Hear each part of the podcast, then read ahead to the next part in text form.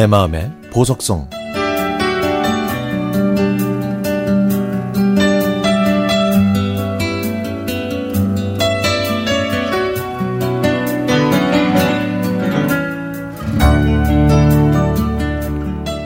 저에겐 두 살 위에 언니가 있습니다. 저는 언니와 두 살 차이가 난다는 걸 초등학교 2학년 때 알게 됐는데 그 이유는 언니와 체격도 비슷했고 늘 붙어 다녀서 한 살 차이만 나는 줄 알았거든요. 언니는 맞벌이 하시는 부모님의 빈자리를 대신해 두 동생들을 엄마처럼 챙겼습니다. 언니가 초등학교 3학년 때 시장에서 동태 한 마리를 사서 물을 넣고 고춧가루와 조미료로 맛을 내 동태국을 끓여줬던 생각도 납니다. 저는 다른 언니들도 다 그렇게 동생들을 잘 챙기는 줄 알았죠. 그렇게 살뜰히 동생들을 챙기는 언니는 뭐든지 모아두는 성격이라 부모님으로부터 하루 용돈 100원이나 세뱃돈 1000원씩 받으면 저금통에 넣고 안 썼는데요. 저는 그런 언니가 참 이상했습니다. 그러던 중에 제가 큰 사고를 쳤습니다. 저금통이 꽉 차서 10원짜리 동전 하나도 들어가기 힘들어지자 저는 문구용 칼로 그 통통한 돼지 저금통의 배를 가르고 말았던 겁니다. 동전과 지폐가 뒤섞여 와르르 쏟아졌고 저는 곧바로 슈퍼로 가서 컵라면, 과자, 아이스크림을 원 없이 사 먹었죠.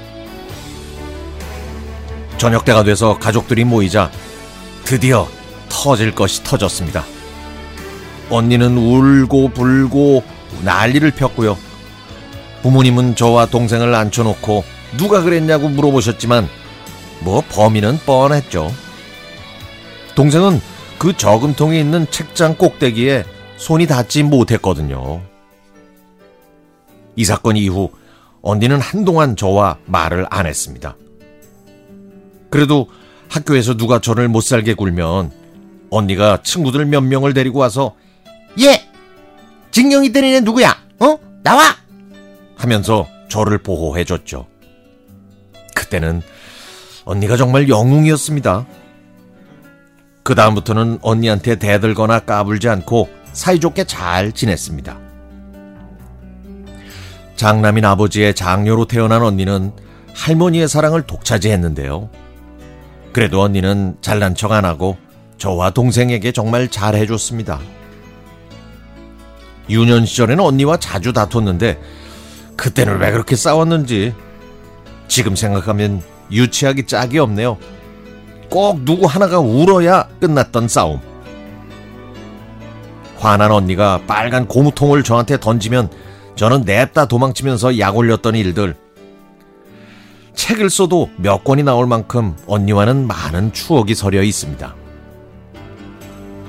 그랬던 언니가 제 딸이 태어나던 2012년에 미국으로 이민을 갔는데요. 언니가 출국하던 날, 가족들은 말을 잇지 못하고 울면서 언니가 출국하는 모습을 지켜보았습니다. 언니가 미국으로 떠나고 저와 동생은 가끔 언니와 있었던 일들을 생각하며 한바탕 웃으면서 지냅니다. 언니와는 거의 매일 화상 통화를 하는데요. 그래서인지 제 딸이 언니를 전화 이모라고 부르네요. 동생들한테 늘 주기만 했던 언니. 오늘은 언니가 살고 있는 샌프란시스코가 떠오르는 이 노래를 듣고 싶습니다.